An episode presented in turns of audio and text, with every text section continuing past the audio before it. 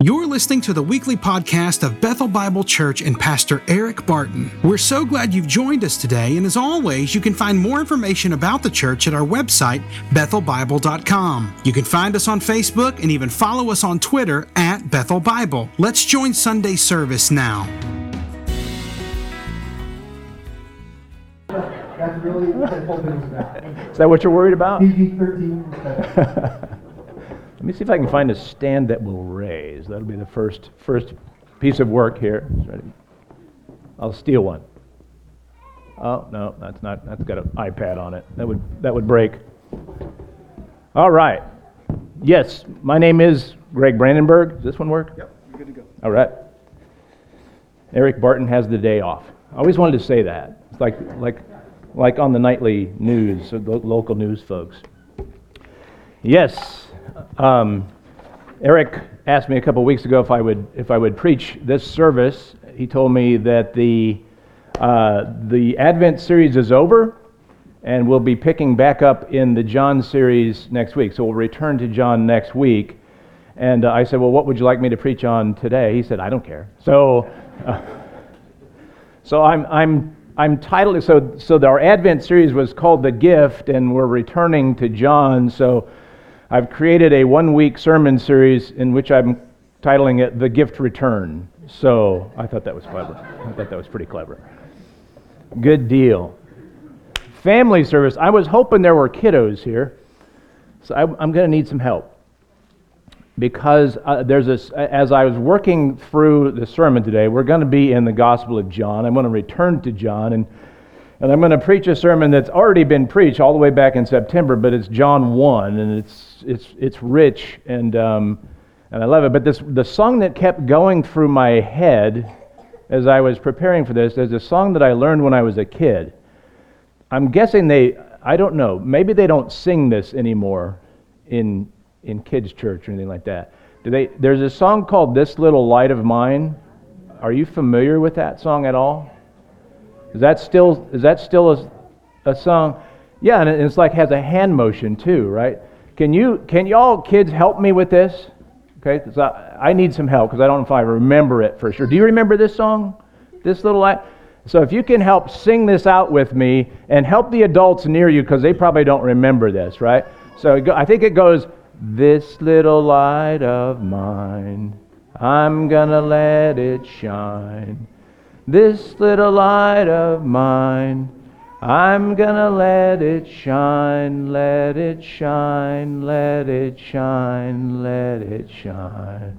Yeah, that's it. That's the song. That's the one that kept going through my head. That's awesome. Now, I need a volunteer. Who can tell me what we're singing about there? What is this light that we're singing about? Does anybody know? Well, we have someone back here. What is that light that we're singing about? Jesus. Big hand. That's exactly right. And that's actually my whole sermon. So thank you. Because if we get nothing else out of it, we got this fact is that the light that within us is the light of Jesus Christ, right? But let me tell you, kids, you need to know something about adults. And as we get older, sometimes the meaning of the song kind of changes. And so we sing This Little Light of Mine, and we have our light up, and we know that the song's about Jesus, but as we get older, we start to emphasize the mind part, and the finger starts to turn this way, and we sing, this little light of mine, I'm gonna let it shine. We get kind of possessive, and we try to impress people, and we forget to let the light of Jesus Christ shine through us, because we think that it's our light that we need to shine. This is obvious to me every Christmas. I was walking around the day after Christmas, and one of my neighbors was already putting their Christmas stuff up, and I thought, you heretic!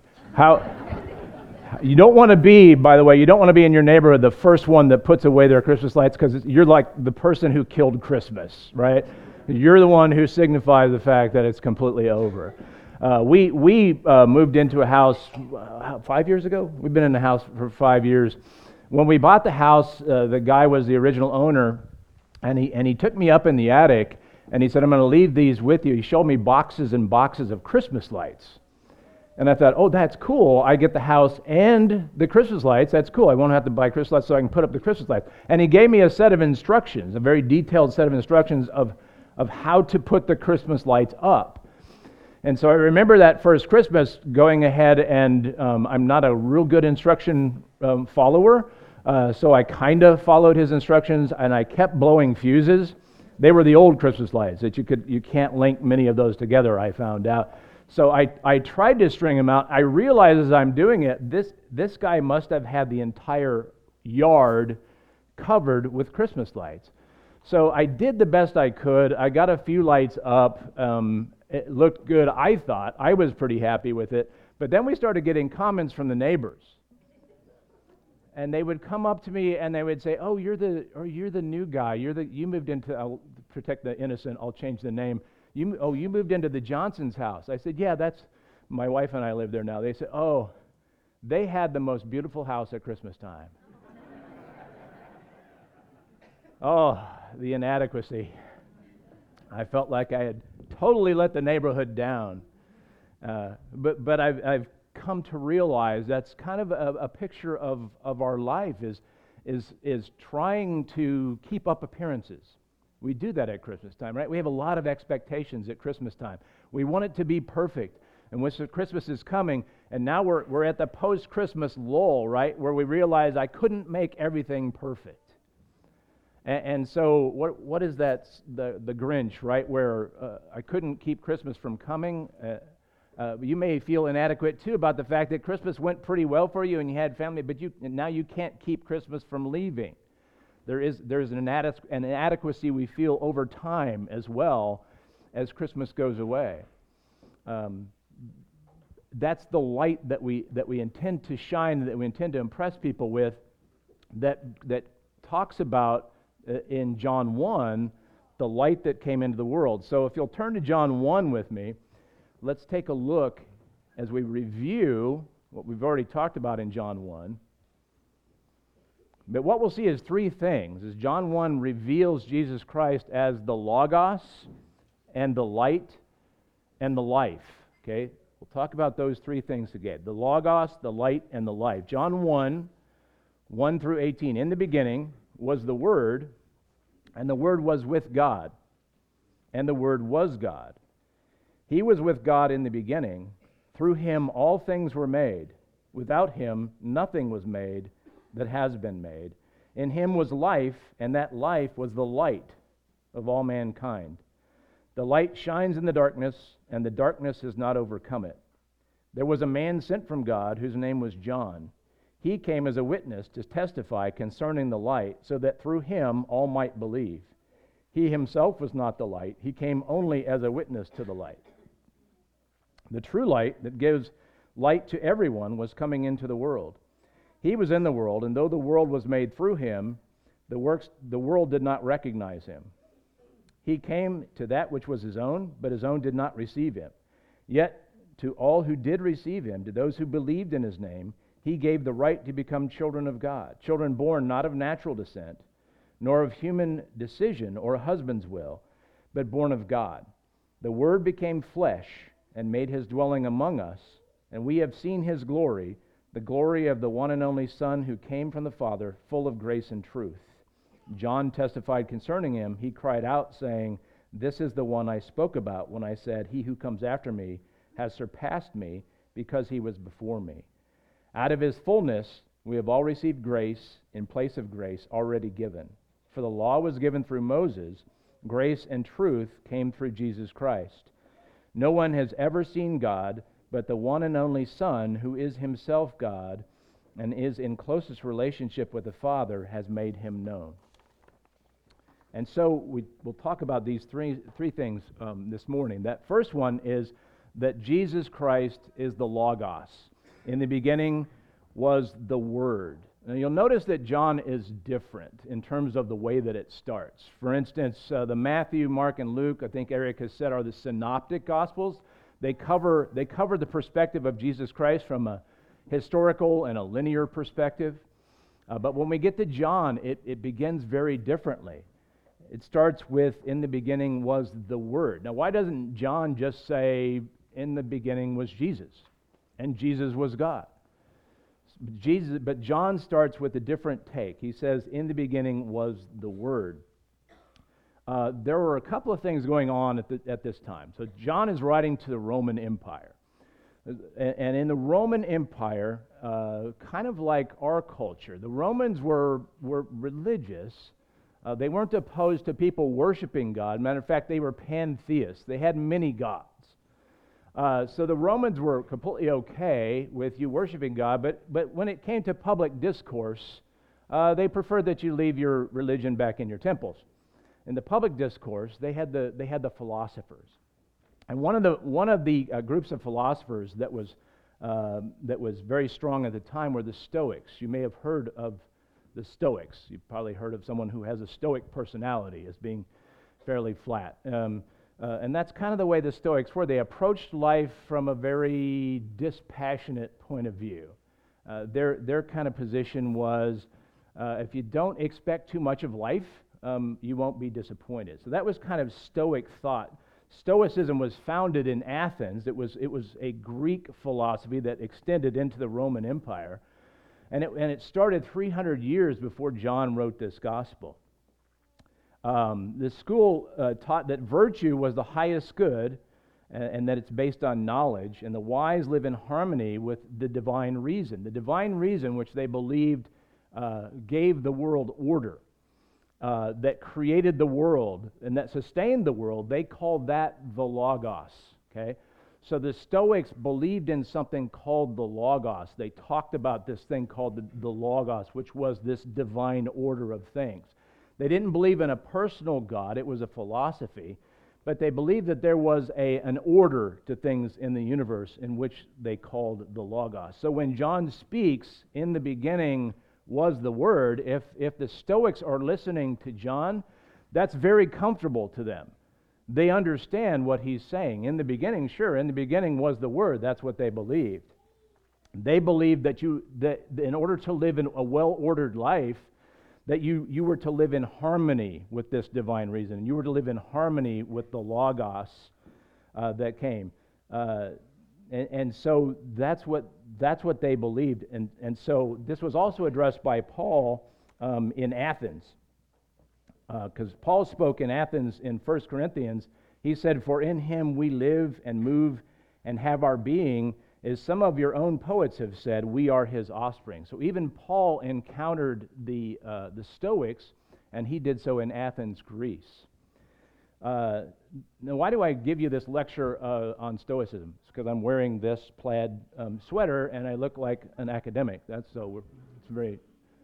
No, not at all. The reason why we're talking about Stoicism, number one, is because that is the context in which John speaks, and you need to understand that what he's talking to, they're very much attuned to.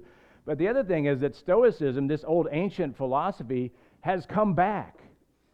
Stoicism is actually very in vogue in this day and age.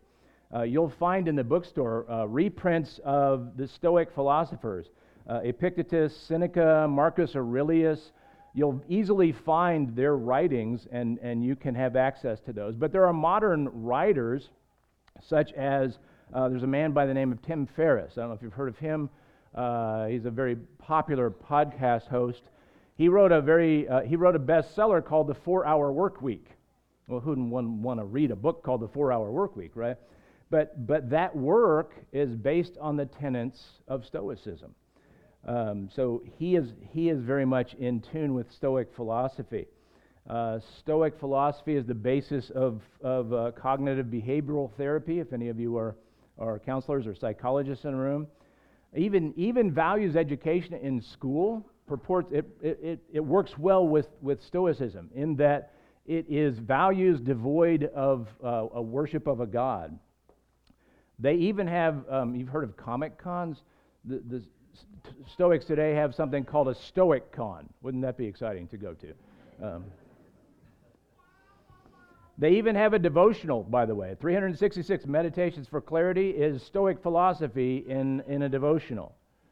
So you see, it's very much an alternative to faith, as you can believe in this philosophy and put your life based on this philosophy. It's actually explained this way by an author who wrote a Stoic work recently called The Philosophy for Life. He explains Stoicism this way. He says, Stoicism, the ancient Greek philosophy that first appeared in Athens around 300 BC, is enjoying a modern revival as Christianity recedes in Western societies. People are discovering they still need a life philosophy to help them through life's inescapable suffering. This is what people are turning to, away from Christianity into Stoicism. He says many have turned to Eastern philosophies. Indeed, an all-party parliamentary group on mindfulness last month more or less anointed secular Buddhism as the UK's official religion. But others are looking for something a bit closer to home, and Stoicism is in some ways a homegrown alternative to Buddhism, offering similar practical advice in how to control one's thoughts, guide one's value judgments, and heal one's negative emotions. And so as our world kicks out Christianity from public discourse, it turns to this, Stoicism. John's message to the Stoics was the Logos, the eternally existent life force that created and sustains all things. He has come. Again, the first three verses of John 1 aren't going to necessarily bother the Stoics. They would be very comfortable with what John states there. In the beginning was the Word, and the Word was with God, and the Word was God. He was in the beginning with God, and all things are made through Him. The Stoics would have said, yeah, duh, we've got that. But John goes on to say, and down in verse 14, John identifies the Word. And he says, the Word became flesh and dwelt among us. So John just doesn't leave it there, but identifies for the Stoics this person of Jesus Christ. So there was John writing to the Stoics and identifying their Logos and telling them that this Christ has come and has brought this light. Now the Jews also would be listening to John at the time, and they also believed in something called the Word, but it was unlike that of the Stoics. Of course, the Jews would have understood the Word as being the Word of God. They understood that the Word of God was used in creation, and that the Word of God was used in human affairs. So they would have been completely comfortable with that. In the Old Testament, it was said when God would speak to a prophet that the word of the Lord came. So they would have understood an idea of the word. They would have been comfortable with that. And they would have understood the word of God being the law, which they believed existed eternally as well. The law of God existed, and then God gave the law through Moses. Either way, Stoics or Jews both had the same problem, in that they were trying to achieve a godliness without God. That's what the Stoics were doing. They divorced an idea that there is a personal God, but they wanted to have the moralness of a religion. And the Jews at the time that John writes had rejected Jesus Christ as their Messiah, and were still holding to a law and a way of salvation that was very much self-centered. The Pharisees had taught that if you wanted to be saved, that there was a way to save yourself, and so they were caught up in that, what we would call legalism, as they approached it. So both groups that John writes to are trying to achieve godliness without a God. They are trying to be seen as spiritual without a spirit, and trying to gain salvation without a Savior. John 5:39 through 40, John says, writing the words of Christ, speaking to the Jews, he says, "You study the Scriptures diligently because you think that in them you have eternal life. These are the very Scriptures that testify about me, yet you refuse to come to me to have life." Christ came to say, I am that Logos, I am the Word, I am the fulfillment of all the things that you've been talking about, whether it's the Stoics and their philosophy, or whether it's the Jews and their religion. Jesus Christ is the fulfillment. He is the Logos. But John also describes Jesus Christ as the light. the light being, in my mind, the long-expected Messiah. We left off in the Advent series. You remember where we left off? And that the last thing that we read was Isaiah chapter 9, which talks about the coming Messiah and about the fact that when Isaiah was written, the world was a dark place for the people of God. And they were waiting for a light to come. The good news is that that light came. Matthew writes and says that that prophecy written back in Isaiah chapter 9 was fulfilled in Jesus Christ. Matthew 4 states, leaving Nazareth, that Christ went and lived in Capernaum, which was by the lake in the area of Zebulun and Naphtali, to fulfill what was said through the prophet Isaiah. Land of Zebulun and land of Naphtali, the way of the sea beyond the Jordan, Galilee of the Gentiles. The people living in darkness have seen a great light, and those living in the land of the shadow of death, the light has dawned. So Jesus Christ is the light. He is the long-expected Messiah that came as the fulfillment to that prophecy in Isaiah chapter 9. That light is God's revelation. John 1:18 says, "No one has ever seen God, but the one and only Son, who is himself God and is in closest relationship with the Father, has made him known." And interesting, that Greek is that he has exegeted him. You want to know what God the Father is like? Jesus Christ has come. He is the light. He has made him known. He has exegeted him. He has fully explained who God the Father is. Jesus Christ is the exact representation of the God the Father. In the past, God spoke to our ancestors through the prophets. This is Hebrews 1. In the past, God spoke to our ancestors through the prophets, and many times and in various ways. But in these last days, he has spoken to us by his Son, whom he appointed heir of all things, and through him also he made the universe. The Son is the radiance of God's glory and the exact representation of his being, sustaining all things by his powerful word. After he had provided purification for sins, he sat down at the right hand of the majesty in heaven. Jesus Christ is the light. But John then says there's a big problem in that we reject the light. The light has come. Jesus Christ has revealed who God the Father is, but the world did not receive him. It says he was in the world, and the world was made by him, and the world knew him not. He came unto his own, and his own received him not. Well, how did they miss it? Well, John says that they either didn't recognize him because they were looking for someone else, or they didn't receive him. And I like to say you're only able to believe what you're willing to receive. We spend a great deal of energy, as again, particularly at Christmas time, it becomes obvious to me, but we spend a great deal of time and energy trying to generate our own light. I think Tim Kimmel coined the phrase that we're all image managers.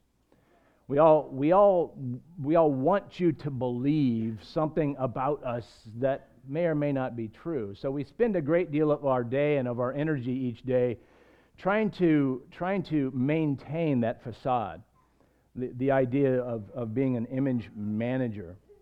So again, that's I think why that tune, "This Little Light of Mine," came up, because it becomes about us, right? This little light of mine, and we feel like we have to shine that light rather than letting Jesus Christ's light shine through us.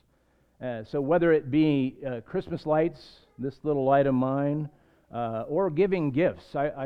Even giving gifts becomes a selfish thing. You would think not, right? But I remember one day trying to impress I had a nephew. This was back in the day when Hulk Hogan was big. You may remember Hulk Hogan.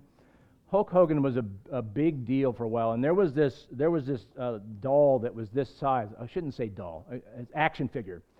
An action figure, Hulk Hogan, that was like the toy of the year. Everybody was after this Hulk Hogan. Well, I wanted to get one of those so I could give that to my nephew, and then he would think, "You're the greatest uncle ever," right? So I looked everywhere for this Hulk Hogan. I finally found a Hulk Hogan to give my nephew. And I thought, oh, this is cool. He's going to open this on Christmas Day, and I'm going to be like the hero, right? This little light of mine. I'm thinking about myself as I'm giving him Hulk Hogan. So I remember the day vividly. He He and his two sisters there on the floor ripping apart Christmas presents. He gets to mine. I want to make sure I got the camera out and I'm ready to film this whole thing. He rips open the present, looks at it, and he screams, "I hate Hulk Hogan!" And he throws it down and he runs into his room. Oh, I was so defeated by that. I realized at that point, why am I giving this gift? Is it about him? Is it about me? It was more about me than anything.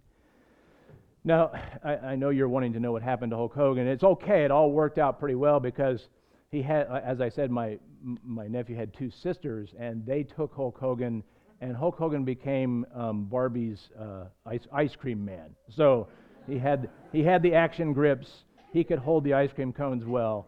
So everything worked out just well. Hulk Hogan. So we work really hard to make our light shine further. Even giving of gifts can be a thing. This is on a sad note. I had someone that I work with. He was talking about the fact that he was going to have to take some days off prior to Christmas because his wife's mother had passed away. And so he's explaining to me that he was going to take these days off, and he said to me, "Looks like it's not going to be much of a holiday." And I thought, okay, I get it, I understand. That kind of does take the merry out of Christmas. It does take away some of the festiveness out of Christmas. But think about the meaning of Christmas, this light that has come into the world. As Matt said, this is our life, and the Logos, the eternally existent one, comes into existence and meets us on our plane of existence, the Logos being eternal life, and that eternal life, that promise of eternal life that he brings is with us. That's the meaning of Christmas. So I know, I get it. If you've lost someone, this may not have been the merriest of Christmases. It does take away some of the festiveness of it, but why does it impact the holiday? Doesn't it magnify the work of Jesus Christ, that Christ has come to this world? The Logos, the eternally existent one, has come and has taken flesh to tabernacle amongst us, John says, to live amongst us, to offer us life. So he is the Logos, the eternally existent one. He is the light. He comes to bring illumination to us and understanding. But ultimately, he is the life. John transitions from Logos. So the first part of John chapter 1, he mentions the Logos just a few times, and then it never comes up again in his gospel. And then the word life becomes very prevalent in John's gospel.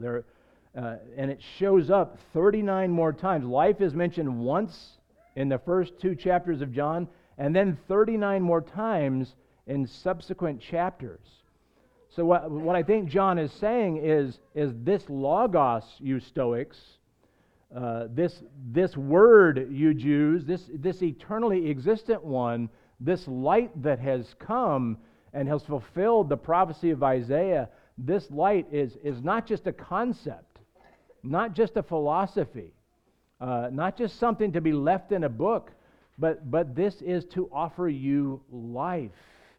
Jesus, and this will be John's refrain for the rest of the Gospel of John, which we'll pick up in John, I think, chapter 7 when Eric is back next week. But I want you to notice how many times life occurs in the rest of John. 39 more times. We know it. The kids can help me with this one because we know it in John 3, right? John 3:16 says what? For you kids, repeat it with me. John 3:16.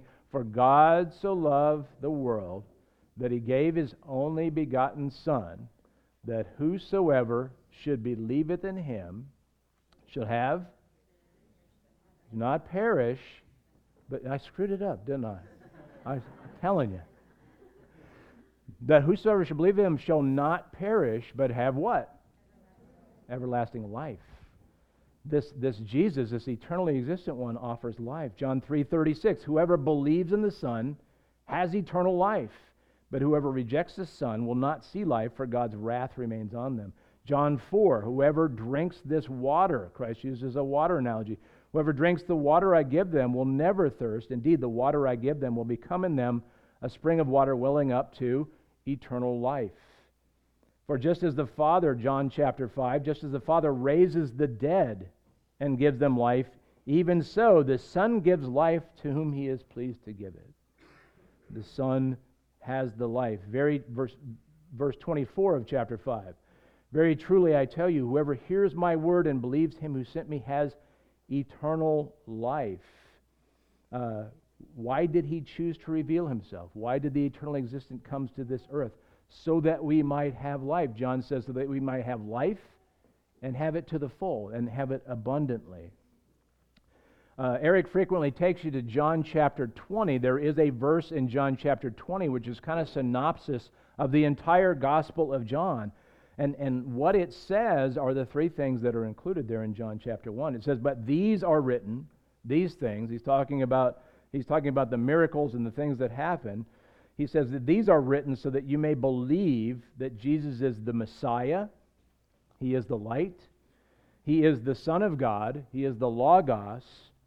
That you may have life. Jesus Christ is life. And that you may have life in his name. And so I guess the conclusion is fairly simple. And it is that question. Do you believe?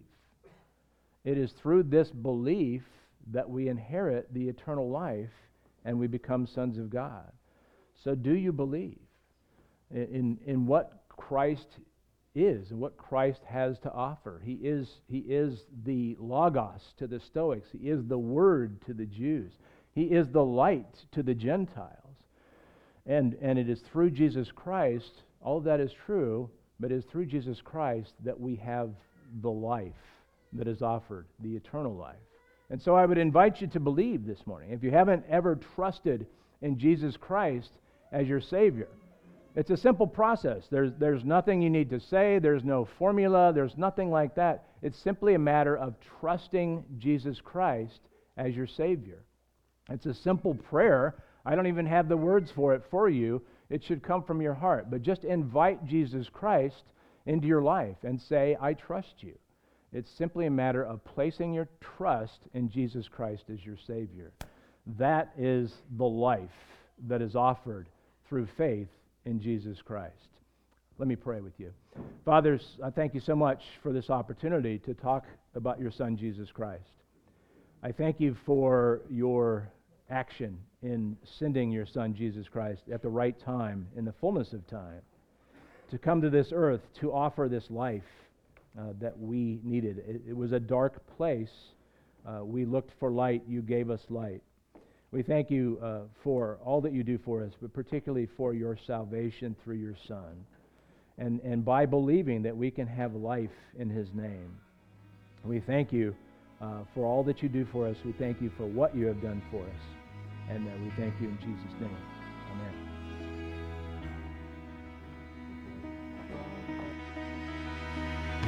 Thanks again for listening to the podcast today. We hope that you were blessed and encouraged. And if you have any questions or comments, we want you to let us know. Simply send your thoughts to questions@bethelbible.com. Thanks for spending time with us, and be sure to join us next week on the Bethel Bible Podcast.